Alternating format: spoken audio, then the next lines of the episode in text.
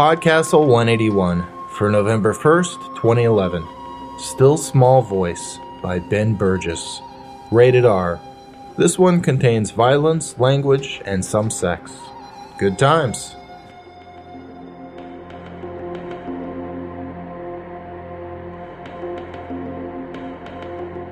Hello and welcome back to Podcastle, your weekly fantasy fiction magazine.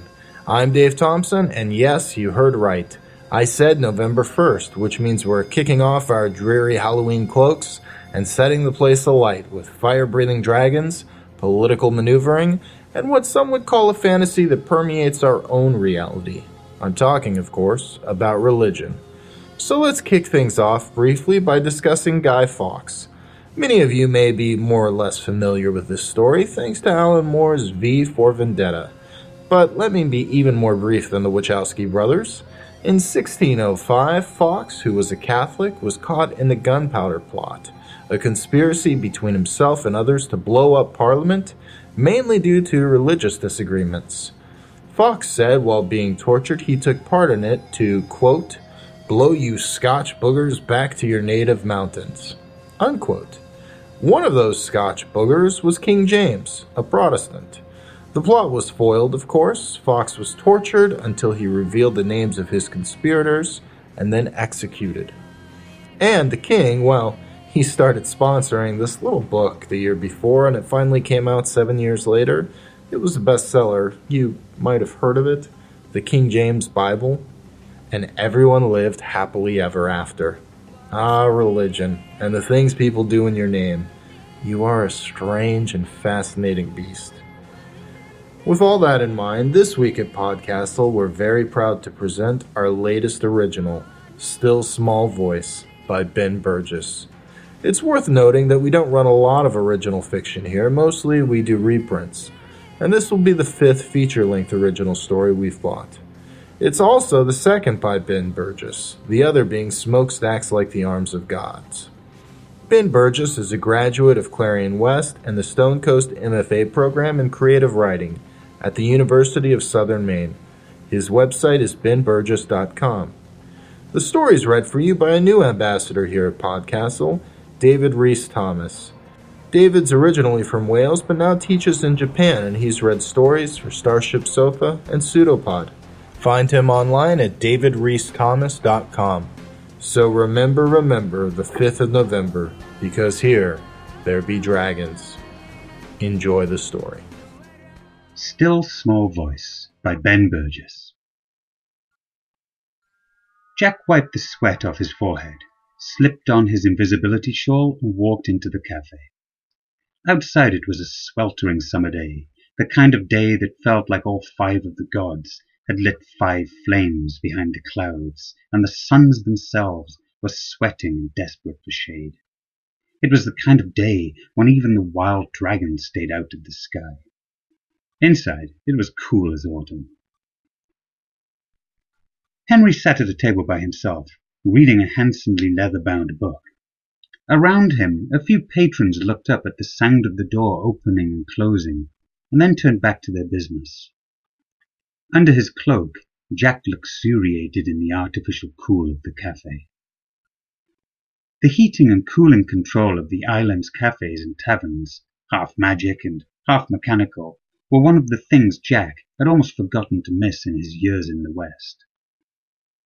Henry turned the pages of his book, running his finger over the lines in a picture of intent fascination. Jack sat down across from him.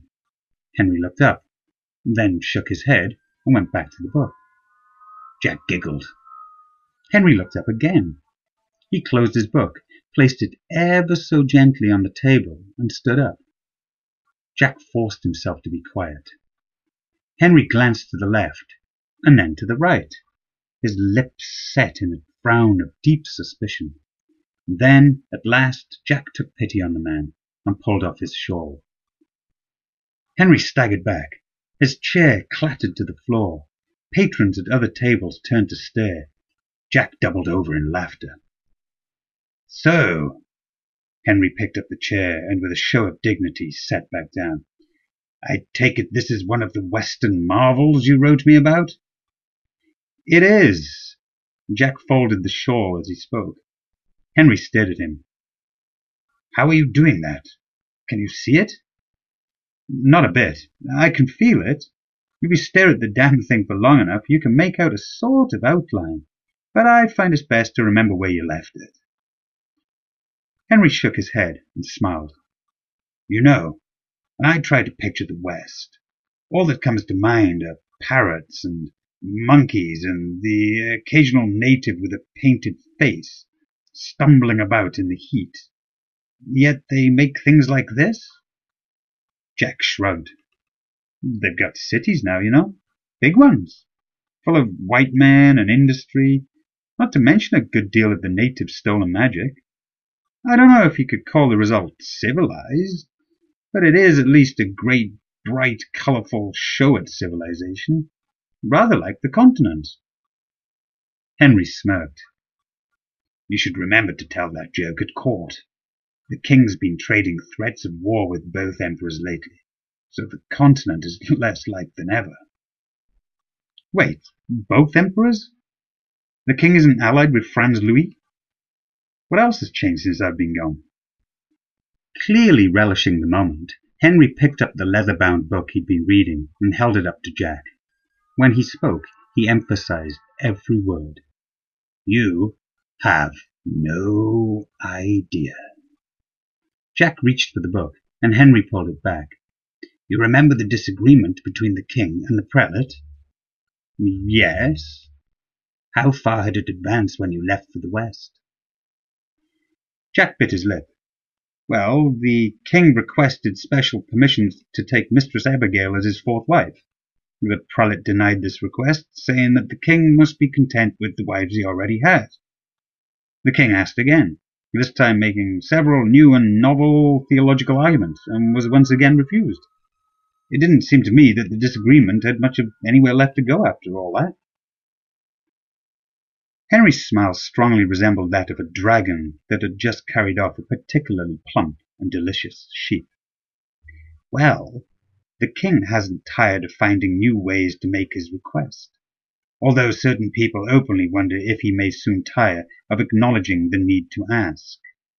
Meanwhile, he has found some truly remarkable new ways to irritate the prelate. Jack was still trying to puzzle out that turn of phrase about tiring of acknowledging the need to ask, when Henry handed him the book. Jack turned it over. He read the title and felt like he'd been whacked in the stomach. The book was one that Jack had seen many hundreds of times before. It had rested on the altar of every chapel he had ever attended. He had heard its verses chanted, then waited, sometimes with interest, although more often out of his skull with boredom, for the cleric to explain the meaning and interpretation of the ancient words. It was, without a doubt, the most important book in the entire history of the world. The Scripture of the Five Gods. Jack had never been an especially pious man, but when he read those words, he immediately and instinctively performed the sign of the five, kissing the tips of all five fingers on his right hand, one after another and then placing his hand on his heart. On the front of the copy that Jack was holding, in what were now trembling hands, the title was written in the same plain islander jabber that he and Henry had just now been speaking. The king knows about this? He allows it? He didn't quite ask, is it safe to be seen with this? Has the printer been burned yet? Henry smiled and shook his head. His eyes blazed with something strange and unsettling. The king ordered it to be printed, so that each subject of this great realm can benefit from a personal knowledge of the words of our holy gods. Jack could hardly have been more surprised if Henry had told him that the king had ordered all of his subjects to strip naked and cover themselves in the tribal war paint of the western natives. A dozen questions rose to the surface of his mind, None of them made it to his lips. What he said was, Huh. Well, then, anything else I should know about? In the palace, the king sat on a great golden throne. The lesser thrones of Queen Gillian, Queen Rosemary, and Queen Anne Louise made a row behind him. It was hard not to notice that Mistress Abigail, who the royal announcer referred to as the King's fiancée, sat in a large and plush chair that was positioned so as to complete that row. It was, indeed, the sort of chair that someone without a head for the correct subtleties might have mistaken for a throne. Behind them all, the king's dragon, Cedric, was curled up asleep. Cedric was a great red fire dragon. When he uncurled to his full height, he was taller than five men standing on one another's shoulders. His roar could shatter glass. The king had trained him to do just that, on command, generally in the presence of particularly annoying or uncooperative foreign diplomats. Most of the rest of the time, Cedric slept. As Jack approached the king, he was announced with a whole multitude of honorifics. Knight of the island, right arm of the king's majesty, beloved son of the realm. As the announcer finished, Jack scrutinized the king's expression for some clue as to the man's mood. He found nothing. For an uncomfortably long time, no one said a word. Finally, a lazy smile spread over the king's face. I was just wondering, as I listened to all of that, what I was thinking. Your Majesty, why on earth did I award you all of those noble sounding titles? Jack licked his lips. I think this was a calculated risk, but there was no point in hesitating. Either the king would laugh, or he wouldn't. I believe that at the time, all those titles were your way of saying that I was your, you know, favorite of all of your majesty's bastard sons. An empty, horrible silence filled the throne room. Jack panicked. He needed to say something. He had to find a way to make this better. His mind was a blank. And then, with no warning, the king barked out a ferocious laugh. He leapt from his throne, strode up to Jack, and enveloped him in a bear hug. God damn it all, but it's good to see you. You brought back gifts from the West? Jack went so limp with relief, he felt like he was going to melt into the stone floor beneath him. He fumbled for his sack and handed it over. The king fished out a wind up mechanical monkey. Jack demonstrated its use. The king clapped his hands and laughed. The monkey clicked and clacked toward the end of the room where the queens sat in their thrones. The youngest queen, Gillian, got up to poke at it. It changed direction. She squealed in delight. The king used one hand to grip Jack's shoulder and then the other to tousle his hair. Come to think of it, I seem to remember threatening to have you killed. Uh, yes, your majesty. Do you remember why? Jack looked into the king's eyes and lied with a practiced ease. Uh, no, your majesty, I, I can't say that I do. Ah. The king nodded and gave him a thoughtful look. I can't remember either, but I do hate to leave old business unresolved. You'll have to let me know if it comes back to you. Now what else have you got in that bag? That night, Jack used the invisibility shawl to visit the woman formerly known as Queen Marie. When he tiptoed into her bedchamber, she was bent over a copy of the king's new translation of the scriptures. Jack, who had never known the woman to be especially devout, watched in silent fascination from beneath his shawl as she read. At long last she closed up the book, muttered a few words in her native tongue, and began to perform the sign of the five. Something about the way she was doing the sign was subtly wrong. Jack couldn't quite place it. He started to ask her before he remembered about the shawl. At the sound of his voice, Marie perked up and looked around the room. Jack let the shawl fall down around his feet. Marie yelped and started back. A moment later, her face split into a smile. Jack Lightfoot! Her softly accented voice warmed him the way it always did. Back from the West with strange magic. Is it possible that he has not entirely forgotten me? Some minutes later, Jack finally puzzled out the thing that had been bothering him before. He disentangled himself from the former queen. Marie, I was wondering, when you did the sign earlier, you only kissed three. Marie placed a soft hand over Jack's mouth. When she spoke, her voice was warm with laughter. If I find that you come here to talk about religion, I will have to become cross with you. The daughter of the Emperor Soto Vargas, Marie had been married to the king to cement a brief alliance against the Emperor Claude Louis.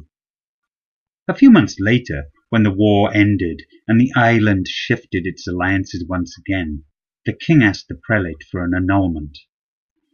He was bitter that he had never seen her before agreeing to the marriage. In particular, he constantly complained about the size and the shape of the woman's nose.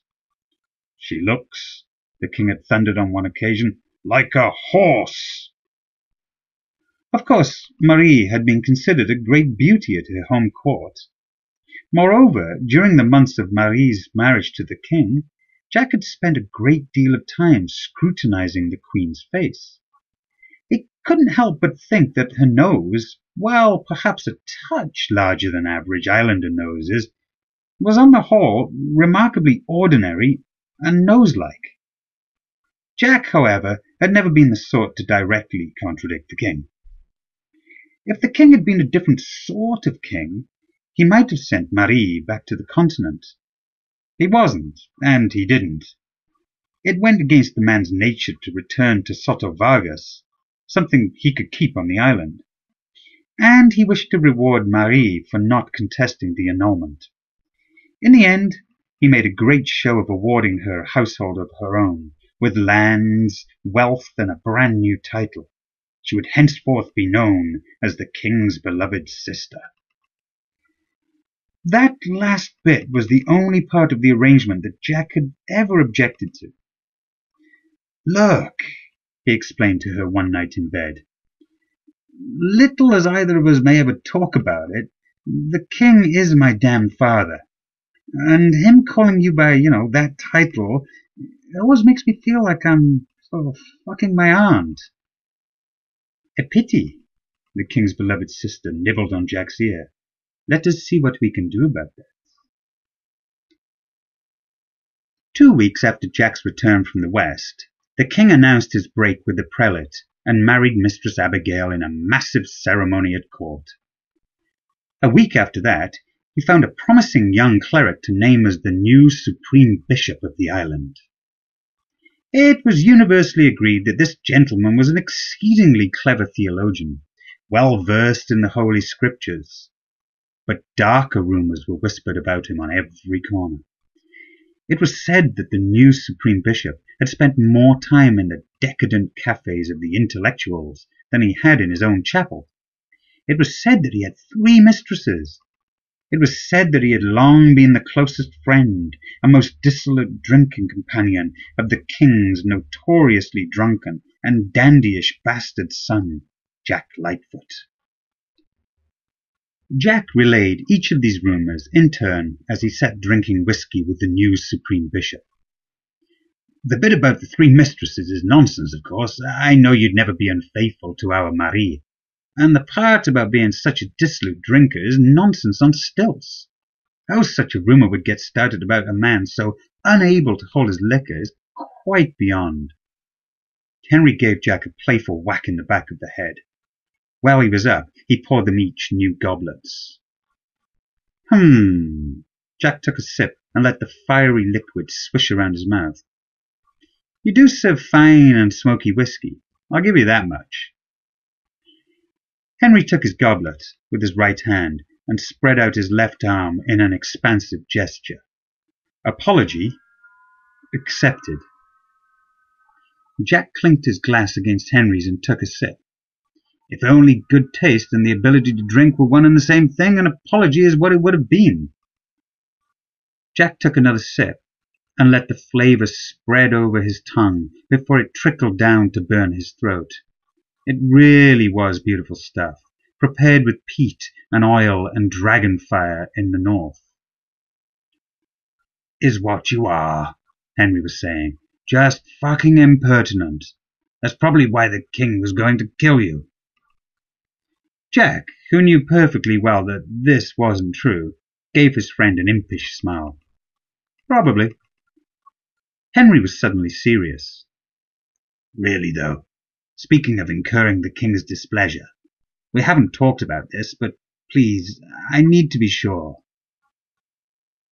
Henry's face, flickering in the firelight, was drawn with concern. Jack raised his eyebrows. Yes? You have taken the oath, haven't you? Jack let out a little laugh. Oh, that? You mean. He leapt off his chair and knelt between his friend and the fireplace. He looked straight into Henry's eyes and slowly intoned the words.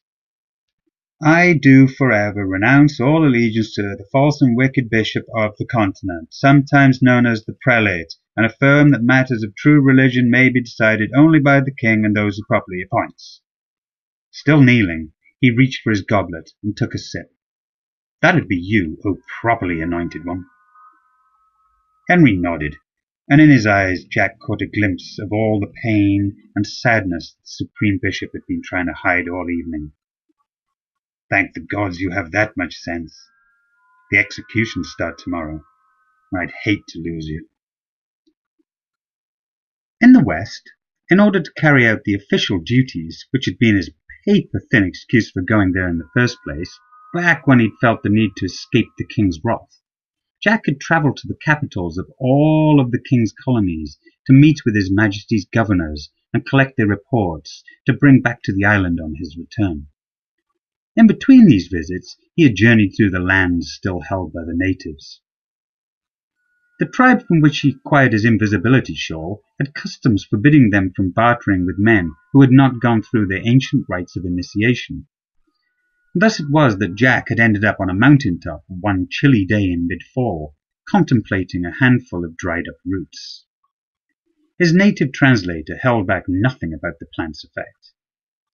This will break your mind into a hundred pieces. Most come back from this quest, but some do not.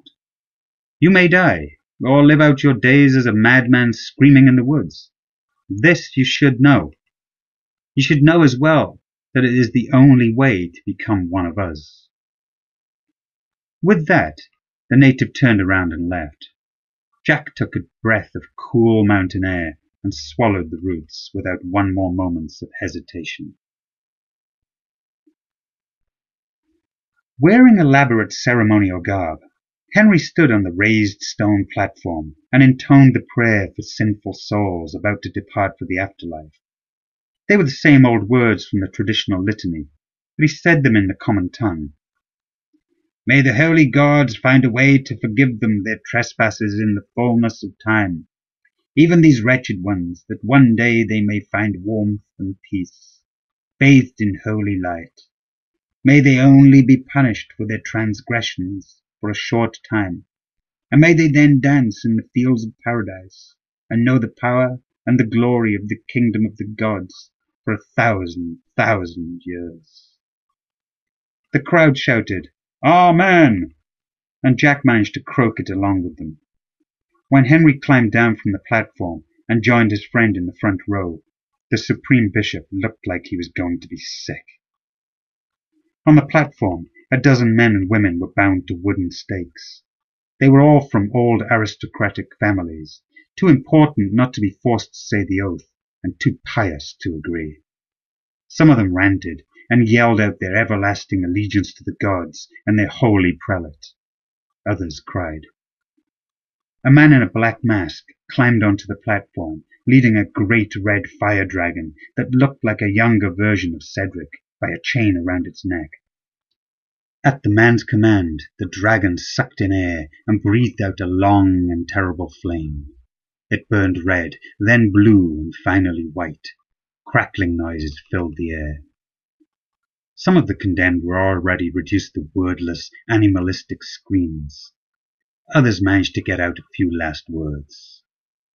Jack couldn't tell who was saying what through the blurry, burning haze of smoke and fire and bodies writhing in pain. One voice, though, stood out from the din of prayers and invocations. Whoever this woman was, her final cry was delivered in the tone and pitch of a little girl who doesn't understand why she has to get dressed for dinner, why she has to go to bed, why she can't stay out and play. All she said was, I don't want to die. That night, Henry didn't talk about the executions. He didn't show any of the emotion Jack had glimpsed the night before. Instead, over drink after drink, Henry went on about the new religious reforms. He waxed eloquent about the way the king was delivering the island from ignorance and superstition and into the light of reason and true religion. The hoarded wealth of corrupt clergymen was going to be confiscated and used to feed and clothe the poor. The new enchanted printing devices were humming along all day and all night, manufacturing enough copies of the Holy Scriptures that every subject could know the words of the gods for themselves. This was, Henry was sure, the dawn of a great day. I hope soon to convince the king, even to permit the clergy to marry, so they may lead honest lives. Wouldn't help you, Jack pointed out, holding up his empty goblet for another drink. Pretty sure, even if the king lets that one through, what you and I and Marie are doing couldn't be sanctified as holy matrimony, especially her being, you know, the king's beloved sister and all. Henry granted this, refilling Jack's goblet and moving on to the next point in his litany of praise to the king's great reforms. Jack responded to each new claim with a sort of grunt that didn't pretend to express an opinion. Henry ignored him and talked more and poured more drinks. When Jack was so drunk he was fairly sure the sweat covering his face and chest smelled like the peat and oil of Henry's whiskey, he asked a question. Perhaps you can clear something up for me. It seems to me that I can't remember a time in the past when the king and the prelate marched together in defense of the faith, and certain free-thinking individuals were burned as heretics on the king's orders. How, precisely, do the king's great reforms differ from what those men wanted? For a long beat, Jack thought Henry was going to scream, or cry, or throw his goblet into the fireplace. He didn't. He just got to his feet, found a new bottle, and sat back down to drink. A week later, exhausted and spent in bed with Marie, Jack finally got her to explain about the sign. Yeah, it's, it's been bothering me. I've seen Henry do it too. When he's at public functions or officiating at the great chapel, he does it right. But when he's alone or with certain other friends, he only kisses three of his fingers. Marie nodded, her head resting on Jack's shoulder. She said nothing. It must mean something. It does. Jack waited. The silence stretched. Finally, she asked him if he had ever read the scriptures for himself. He shifted uncomfortably. Well, yeah, I've tried to, but it, it feels strange to me. When she spoke, she surprised him with her intensity. You should. Jack wanted to ask how it was that she was suddenly such an intense reformer. Wasn't everyone from the continent supposed to be loyal to the prelate? But he was sure that if he said this, she would be angry at the implication that she couldn't think for herself. In the ensuing fight, she would never get around to explaining the sign. It is like this. Months ago, after the first translated scriptures began to be circulated, Henry asked me a question. Just to lighten the mood, Jack asked, In bed? She gave him a stern look. Don't do that. We all promised each other, years ago, never to be jealous. He sighed. I'm sorry, only teasing. Go on. Henry, he asked me why we call it the scripture of the five gods. He say he has read the scriptures forward and backward and never found any clear mention there of more gods than three. He began to suspect that these extra gods are a mere fancy of prelates. In the days that follow, we read together and prayed together and think on this. In the scriptures there is talk of the still small voice inside, that part of you that is your truest soul, through which the gods may speak. For days we appeal in our prayers that if we are wrong, if there truly are these other gods, they should speak to us through that still small voice. Always when we ask this, we hear nothing. Since then, in private, we and those who think like us make only the sign of three. Jack realized that he was shaking. Marie reached a hand over to tousle his hair. What? He stared at her. You aren't worried by this? She looked straight into his eyes. It is the truth. Jack thought for a while, and at length spoke again. Doesn't it violate the oath? We all promised to let the king decide matters of religion, and I'm pretty certain he would consider this a heresy. Marie shifted against him. I promised to follow the king and those he duly appoint. Henry is those he duly appoint. I do not lie. When Jack confronted Henry with the same question some days later, the Supreme Bishop's answer was much more daring. Think of it like this. Why don't we ride dragons? Huh? Well, think about it. When you went to the west, how many weeks we would see, lurching around in some boat and getting sick of your travel companions? Jack gestured for him to continue. For a dragon, the flight across the ocean would probably take a day or two. Why didn't you fly one? Why do sane people practically never try to fly dragons? I don't see what. Henry flashed his friend a strange smile. Humor me. Jack shrugged. Well, we don't because we can't. Henry leaned forward, propping his elbows on the table between them and nearly knocking over his drink. Right. But why not? We keep them as pets and as beasts of burden. We teach them to do tricks. We lead them around with enchanted chains. Why couldn't we harness them to flyers around the world the way we break in horses? Jack sighed and dredged up the explanation he remembered being given as a child. Once he had it, he found he could recite his mother's whole speech word for word. As long as it's on the ground, a dragon can be bent to man's wishes because the ground belongs to us. The dragon's true element is the air, and once it leaves the ground, its true nature will reassert itself. No chain can guide a dragon in flight, no matter how strong the enchantment you put on the chain. Get on a dragon's back, and it might let you come along for the ride, but it will go where it pleases. You have no way of knowing where you'll end up. Henry nodded and his eyes held a manic gleam that Jack had begun to notice there more and more of late. Exactly. The king really is doing a great thing. When he renounces the prelate and gives us all copies of the scriptures in the common tongue, he puts us on the path of reason and true religion. Let each of us have our own relationship with the gods. To do that, though, and ask us to stop where he wants us to, to only come to conclusions he likes, well, that's like putting a man on the back of a dragon and getting angry that he doesn't fly where you want him to go. I know you're fucking her, the king announced one crisp fall day as he and Jack walked the palace grounds. That's not why I was going to have you killed. A moment before, they had been speaking about the troll uprisings in the north and whether the king should send more troops. The abrupt change of subject stopped Jack cold. He flapped his lips. No sound came out. The king sighed. I've known for a long time, and I don't care. I'm not married to the wretched woman. As far as I'm concerned, she can do what she likes. Her, and you, and my supreme bishop. Uh, your Majesty, I. The king waved his hand dismissively, making several of his jeweled bracelets jangle together. Yes, yes, I know about that too. As far as I'm concerned, it's no greater sin than visiting a whorehouse.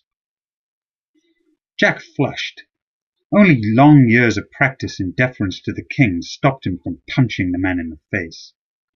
Instead, he breathed in and out, slowly, until he regained his composure.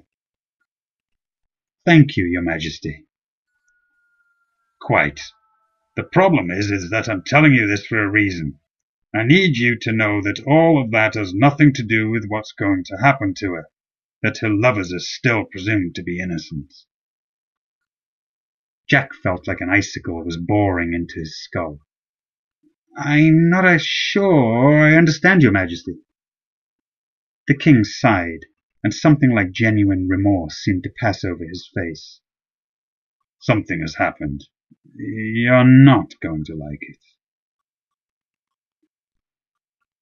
That day in the West, within moments of ingesting the native's roots, Jack had begun to hallucinate. His hand made ghostly trails as he moved it back and forth in front of his face. The side of the next mountain over breathed in and out.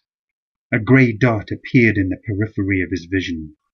In a matter of seconds it was as large as his fist, then his head, then it was the size of a building. The tornado barreled into the side of the mountain. Jack screamed. He dived out of the way. As he huddled in on himself, rocking back and forth on the cold stones, the tornado stopped. Then it began to speak.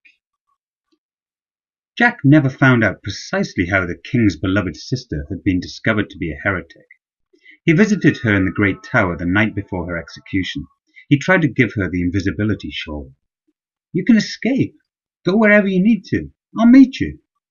Marie gave him a small, sad smile and explained that the gods' martyrs did not run from their fate. We will meet again, Jack Lightfoot, but not in the West or the continent. We will dance forever in the fields of paradise. Jack begged and pleaded. For the first time since he was a very little boy, he openly cried. Then he screamed at her and called her an idiot and a fanatic and a stupid child. Throughout it all, Marie just stroked his cheek and told him not to be sad. The next day she defiantly performed the sign of the three as she was led up to the stone platform. On the street, some of her fellow heretics, too crazy to care about consequences and too inconsequential for anyone to care what they thought, performed it right back to her. A lesser bishop said the prayer for sinful souls. Jack thought he might have seen him before in the great chapel. He couldn't be sure.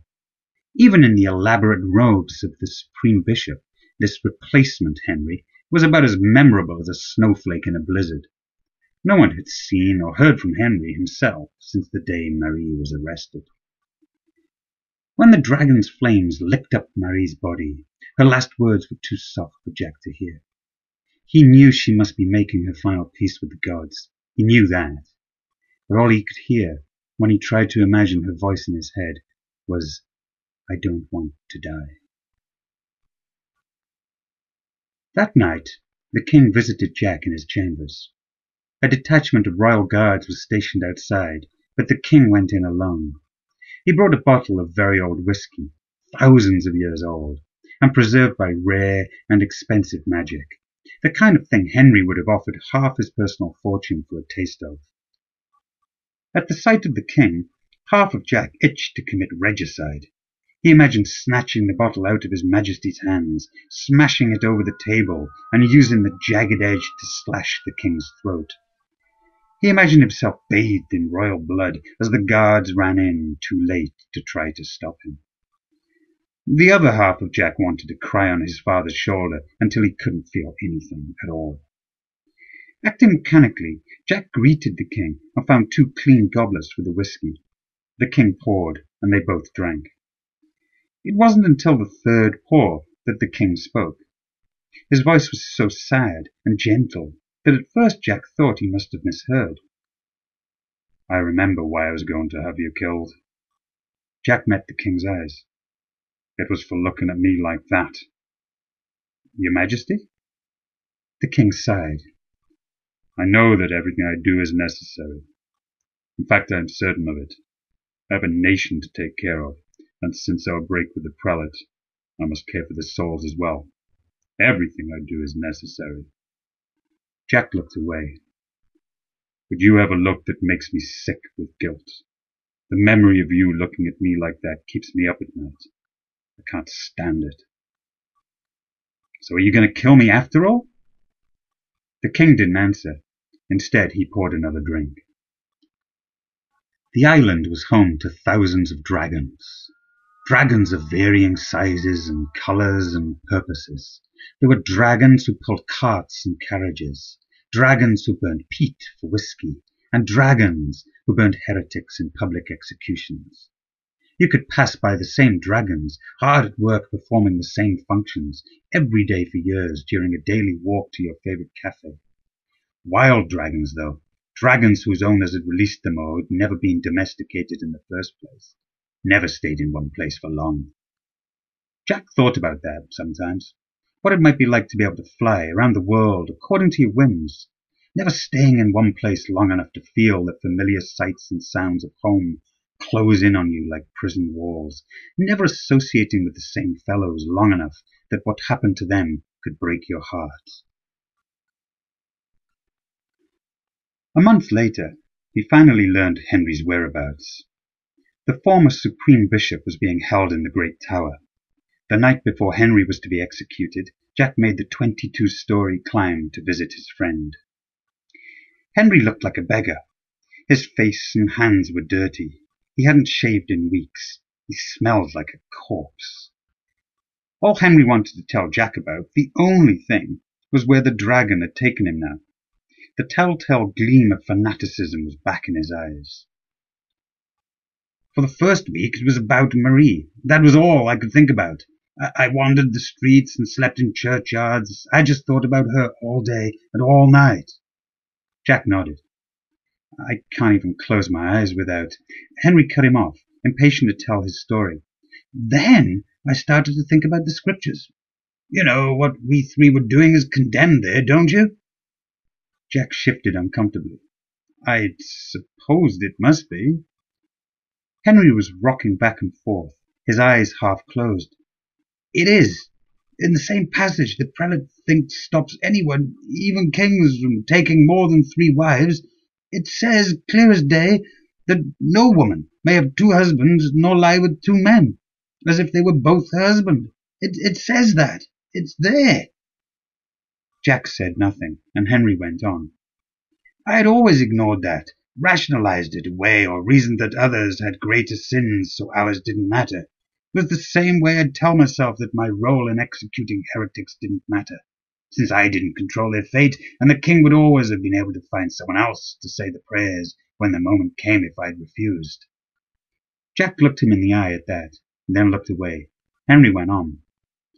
I used to be so very good at not thinking on these things that an inconvenient line or two of scripture was nothing for me. Now, though, I could think of little else. Why would just God condemn something so innocent? I loved her. You loved her. She loved us both. And in a different way, we both love each other. Jack itched to say something, to talk more about Marie, but Henry rushed on with his story. Where was the sin in her taking us both to her bed? Why would the gods object to people who are honest and who love each other doing what they will in a matter that harms no one? For hours and hours, day after day, I beseeched the gods to speak to me in my heart and put my questions to rest. I waited for the still small voice. Jack leaned forward. And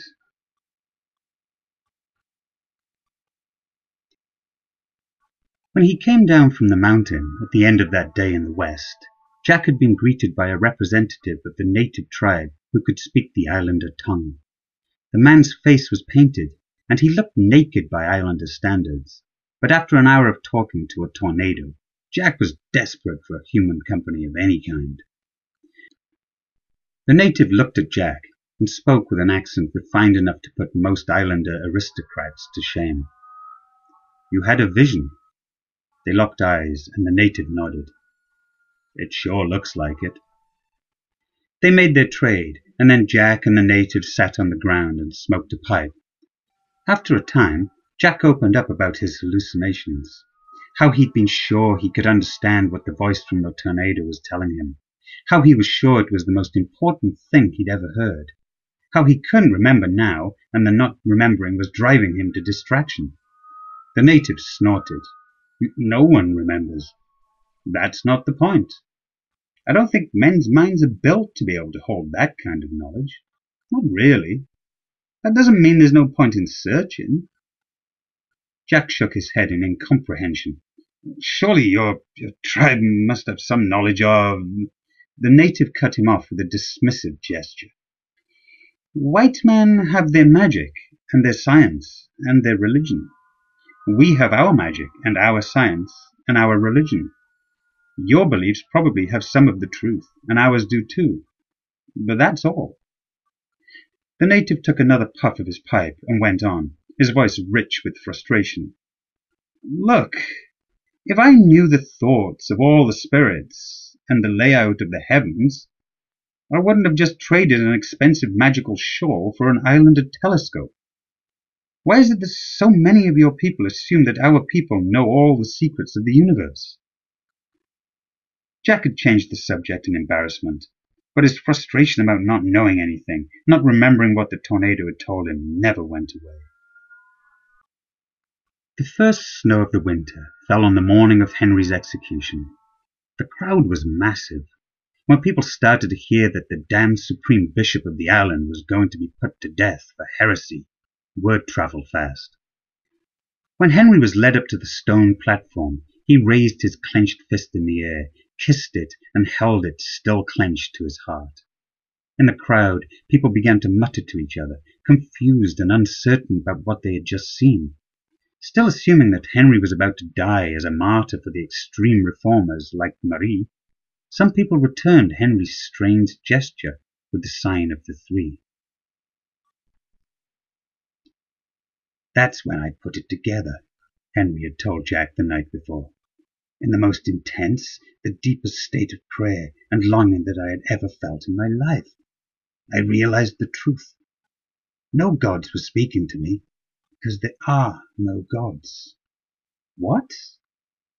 Jack had been bracing himself for the most exotic heresies, but never in a thousand thousand years had he expected that. Gods are stories that we tell ourselves to explain things we don't understand, and stories that we tell children and peasants when we want to make them do what they're told. What the scriptures call the still small voice is really just the voice of our own consciences. And that is all there is to it. The king always said, I always said, that we were breaking from the prelates so we might all be free from ignorance and superstition. Well, that road ends here. Jack had been planning on offering Henry the invisibility shawl as he had offered it to Marie. In that moment, as he looked into his friend's face, at an expression that told him that Henry was already reconciled to a martyr's fate, Jack realized that he had a better idea. Jack's boots were damp from walking over the thin layer of snow. He made his way to the front of the platform just as the executioner finished tying Henry to the stake and went off to fetch the dragon. Jack ran his hand over the knife hanging from his belt. Then he took a deep breath, slipped on his invisibility shawl, and began to run. He jumped onto the platform. There was startled murmuring behind him. But the new Supreme Bishop continued to read the prayer for sinful souls as if nothing had happened. Jack walked behind Henry, took out his knife with one hand while keeping a firm grip on the shawl with the other, and began to cut the ropes. Henry was yelling something, but it seemed to come from a great distance. Jack got his friend free and shoved him under the shawl. The new Supreme Bishop stopped talking. Everywhere else there was a cacophony of noise, Jack and Henry picked up their pace. Jack's vision was blurred by the snow and the faintly visible outline of the shawl. He almost ran into the executioner. He tossed the shawl onto the ground. The executioner looked up, startled. Jack slashed the knife through the air between them. The executioner ducked. Jack kicked the man as hard as he could. The executioner let go of the chain he had been using to lead the dragon onto the platform. Jack grabbed it. In the periphery of his vision, he could see guards rushing toward them. His heart hammered in his chest. Jack hefted himself onto the back of the dragon. The reptile's cold, leathery back felt strange beneath him. The dragon, clearly accustomed to following humans in all of their odd little wishes, made no move to buck him. Jack held out his hand for Henry. After a moment's hesitation, the former Supreme Bishop took it. Jack swung his friend behind him. He dropped the chain. When Jack had gone to the west, he had told himself that he was fleeing from a threat of execution and waiting out the king's anger. The truth is that the king would have calmed down in a matter of days.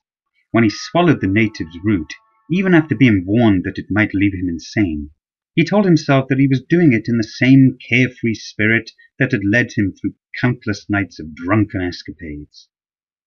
When he'd formulated this escape plan last night, he'd told himself that it was the only way he could force Henry to let himself be saved. Now he knew better. The chain clattered to the stone floor beneath him. For a few seconds that stretched into a seeming eternity, the dragon stayed where it was. It didn't seem to realize that it was free, that no one was holding it, or commanding it, or stopping it from going wherever it wanted. Three guards began to paw at the dragon. Jack was suddenly and sickeningly certain that this had all been for nothing. Then, slowly, the dragon began to trot forward. Jack and Henry held on for dear life as the trot became a run. Jack didn't know what words the tornado had spoken. He didn't know the secrets of the universe, the layout of the heavens, whether there were five gods, or three, or none at all. He knew that he was done living among people who killed each other for answering those questions differently.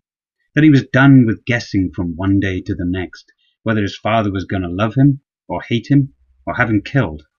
That he needed to live some other kind of life. He didn't know where he would go or what he would do, but he knew there had to be something better than this. Wind and snowflakes whipped against his cheeks. The sky above him was dark. Jack could hardly see a foot in either direction. The dragon picked up speed. It flapped its wings, and then all at once it began to fly.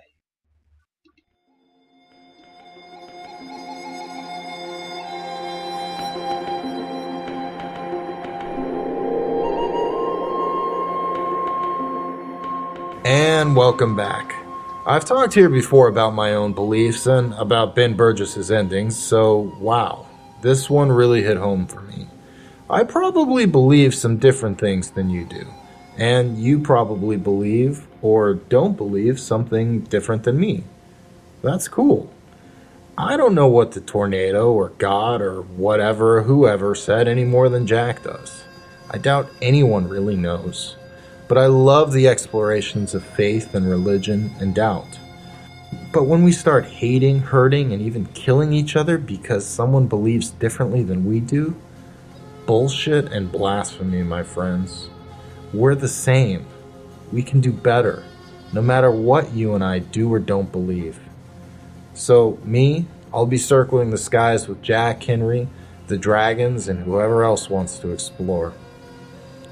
Feedback this week is for Peter S. Beagle's El Regalo, read by Emily Smith. The story of a young boy witch, not wizard, whose magical powers get him in over his head and has to get saved by his big sister. Oh my god, my daughter's gonna love this story when she's a bit older.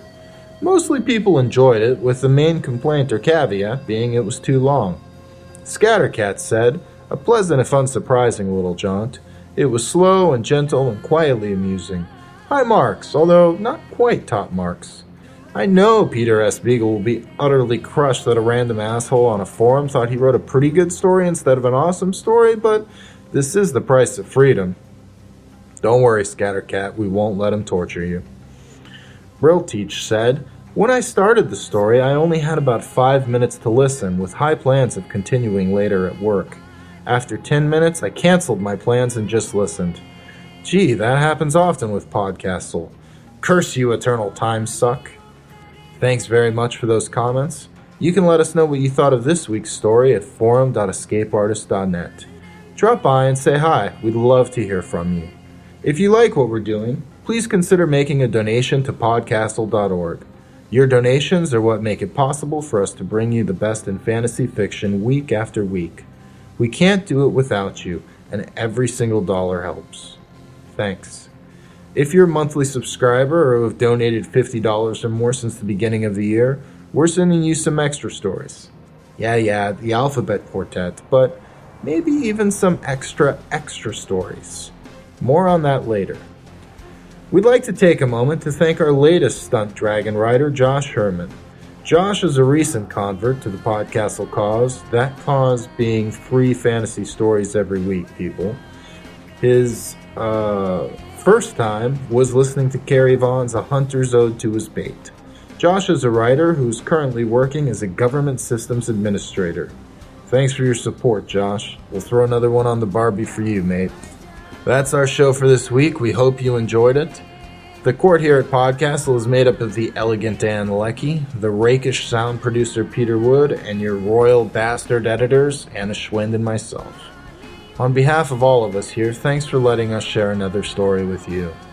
We'll be back next week with Dancing Chinese Dragon Ghost Hunters, and it'll be fun for the whole family. Until then, hang on to that dragon while you're flying the not so friendly skies, and we'll see you in a week. Podcastle is a production of Escape Artists Incorporated and is distributed on a Creative Commons Attribution Non Commercial No Derivatives license. Share it, but don't change it or sell it. Our theme music is by Shiva in Exile. You can find them at magnatune.com. You can discuss this episode of Podcastle or nearly anything else on our forums. Just visit forum.escapeartist.info. And if you like science fiction or horror, be sure to visit our sister podcasts, Escape Pod and Pseudopod. And if you enjoyed this episode, tell a friend, or post to your blog about it, or consider donating via the PayPal link on our site. Mahatma Gandhi said, God has no religion.